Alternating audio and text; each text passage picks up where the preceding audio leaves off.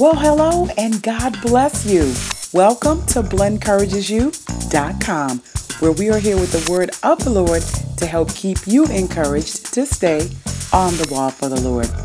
My name is Blen, and as per usual, I give God praise for being here with all of you on this episode number 159 of our podcast. Well, BCU family, we have a communications post here today that I think will be of interest to everyone under the sound of my voice. So please take this time to go ahead and get your Bibles, your notebooks, something to write with, a snack, and settle on in. Blen encourages you is coming to you with Break Every Chain. That's what's coming up next.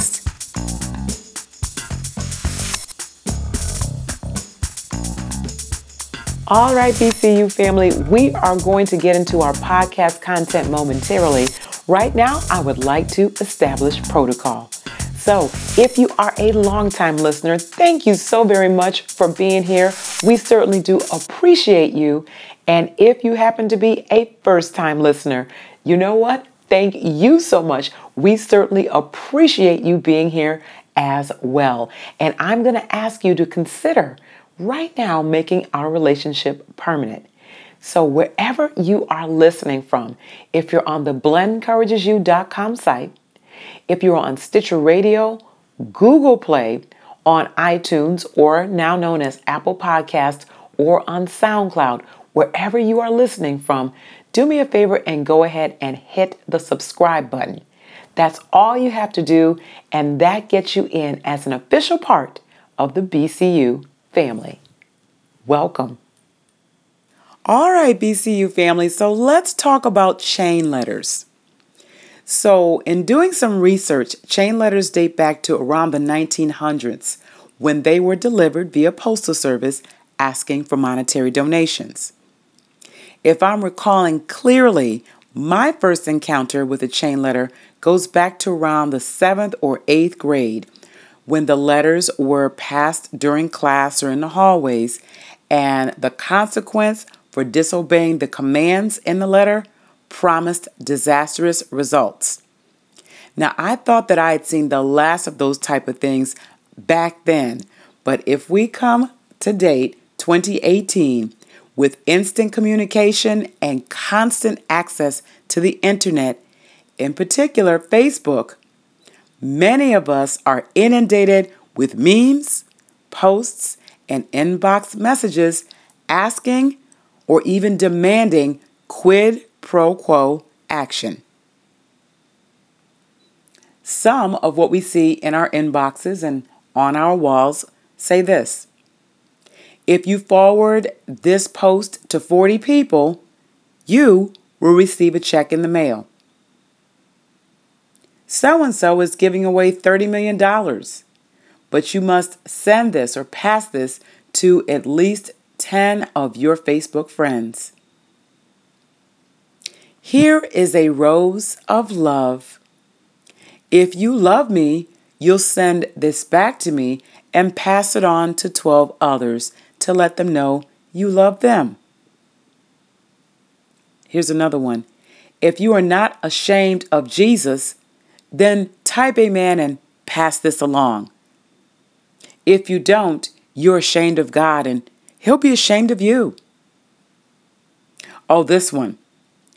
And I'm going to read this verbatim, the way I saw it on the internet, everybody. The last time I prayed this prayer, over 5,000 people received shocking miracles. You have type amen and shared post but you did not receive anything. This night is your own night. And one other one I'll read.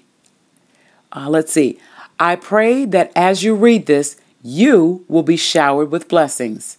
Type amen and share if you agree.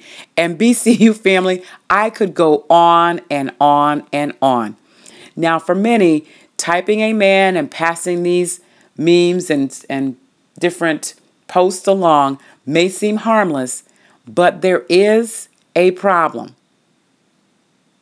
These messages are steeped in lies, fear, and superstition, all which have no place in the believer's life.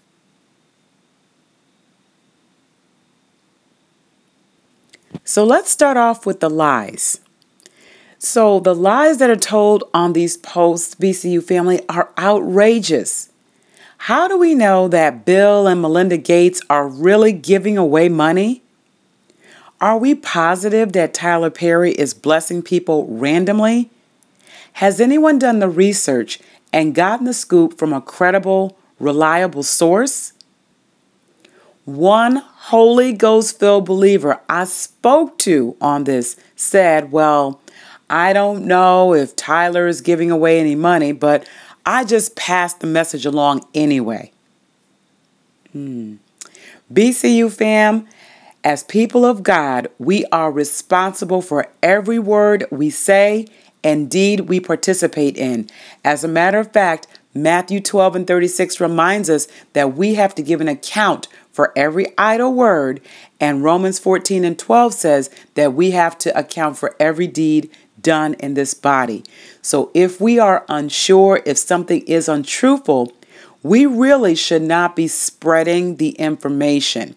And we can always consult God to ask Him if this is something we should actually be saying to people.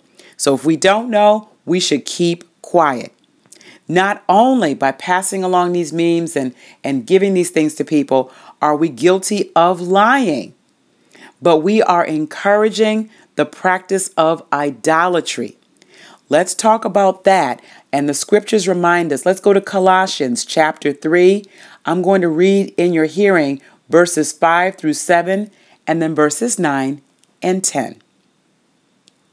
Colossians chapter 3, verse number 5 says, Mortify therefore your members which are upon the earth fornication, uncleanness, inordinate affection, evil, evil concupiscence, and covetousness, which is idolatry.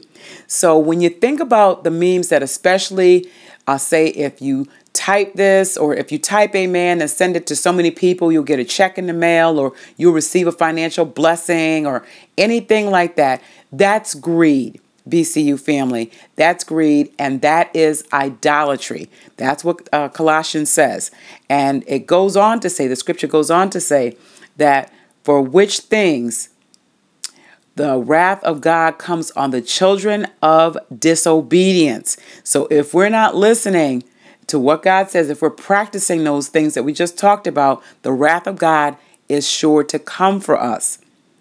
The scripture goes on to say that in which times we also used to do these things. So there was a time in our lives where we walked in uncleanness and fornication and covetousness.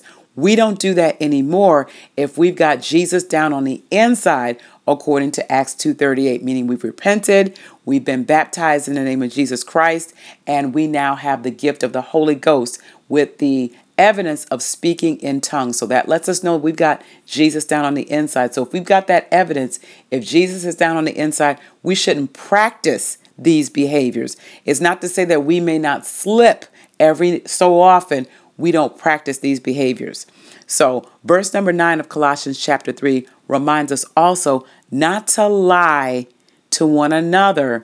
Again, seeing that you have put off the old man with his deeds and have put on the new man, which is renewed in knowledge after the image of him that created him, or after the image of God who created us. So we've got knowledge, and now that we know better, we need to do better. Amen? All right, let's go to the next area of concern. And let me ask this question What scripture supports God tallying up our likes, shares, and amens in order to actually bless us. Right, there is none. there is none. And it doesn't matter that there wasn't social media back then. Uh, we serve a very wise God, and if He wanted to make a provision for that in the Bible, He most certainly would have done it. It's not needful, BCU family. And I'll tell you why. Hebrews chapter 11, verse 6 says that without faith, it is impossible to please God. He that comes to God must believe that He is and that He is a rewarder of them that diligently, and that word means earnestly, swiftly, or with zeal, seek Him. So all we have to do is diligently seek Him and believe that He is God and that He will do what it is that we are asking Him to do according to His will. It's really just that simple. So we don't need to do anything extra with uh, sharing and typing amen and liking. Not necessary, BCU family. Not necessary whatsoever. Now, let's talk about the fear of breaking the chain because that was one of the things we mentioned that fear is a part of this. Now, do you really think that God is going to be upset if you scroll past a post concerning him and you didn't click like? Will he not answer the prayers of an ill individual because we didn't type amen? Does catastrophic disaster await us because we did not pass on a message to the rest of our Facebook friends? No, indeed, BCU family. And, you know, when we think about it, that sort of tormenting, demanding, ultimatum type fear does not come from God. Rather, it comes from the enemy. 2 Timothy chapter 1 verse 7 reminds us that God has not given us the spirit of fear, but of love, power, and a sound mind.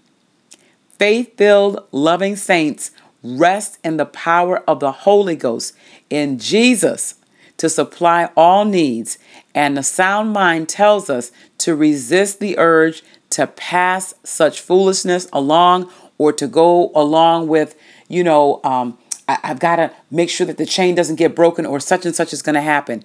Not even necessary. We trust God.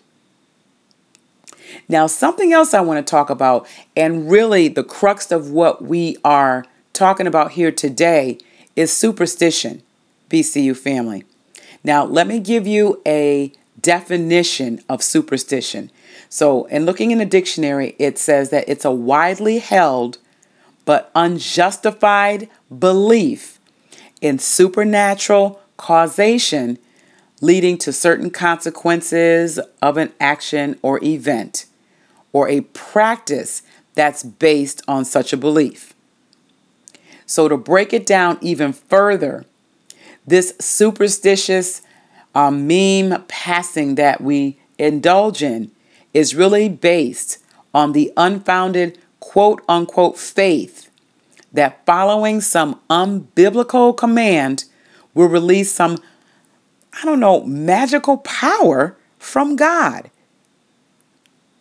Think about that, BCU family.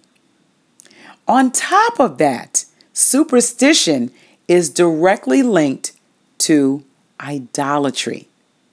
Yeah. And what happens is, is that when we think of idols, we think of little tiki statues that old Mr. Hanalei has passed down, you know, from one generation to the next. But what it is is that anything we place our trust in over God is an idol. So when we type amen and share a particular post in hopes of getting a financial blessing or healing or whatever the case may be, the actions that we performed around the post, that's the actual idol. And what we're doing is trusting in what we did rather than asking God for what we need and trusting Him to supply those needs. Matthew chapter 6 verse 33 says that we are to seek the kingdom of God first and all his righteousness and what we need will be added to us. And I encourage you BCU family to read Matthew chapter 6 start at verse number 25. Actually start at verse number 1 if you can, but uh, if you you are pressed for time, start at Matthew chapter 6 verse 25 and read down to 33 to get the full context. So what we're supposed to do is just go to God first and seek Him. He knows what we need. He knows very well. And if we are taking care of His business, as one of my cousins said, Cousin Danielle, then God will take care of us. The bottom line, BCU family, is that God does not endorse lying, living in fear, or idolatry in any fashion. Those who practice such behaviors do not inherit the kingdom of God. Now, Revelation 21 and 8 reminds us that the fearful and the unbelieving and all liars will serve their part in the lake of fire. So, again, it, it's one thing to occasionally do these things and to repent quickly. It's another thing to practice them. And the scriptures warn us of what the end will be if we continue to indulge. Now, as far as idolatry is concerned, there are several scriptures that talk about idolatry and how that is an abomination to God. Uh, one that comes to mind for me is in the book of Galatians, chapter number 5, right around verse number 21. And it reminds us, uh, verse number 20, I believe it is, I'm sorry, that idolatry, witchcraft, hatred, variance, emulations, wrath, strife, seditions, and heresies. And, and I won't go ahead. Oh, actually, let me go ahead and read verse number 21 envyings, murders, drunkenness, revelings, and such like, of which I tell you before and have told you in times past. Listen to this.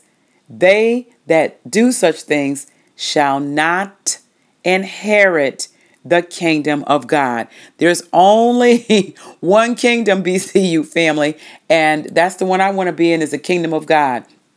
Other than that, it's the enemy, and his kingdom while he's running around here is temporary and it's coming down.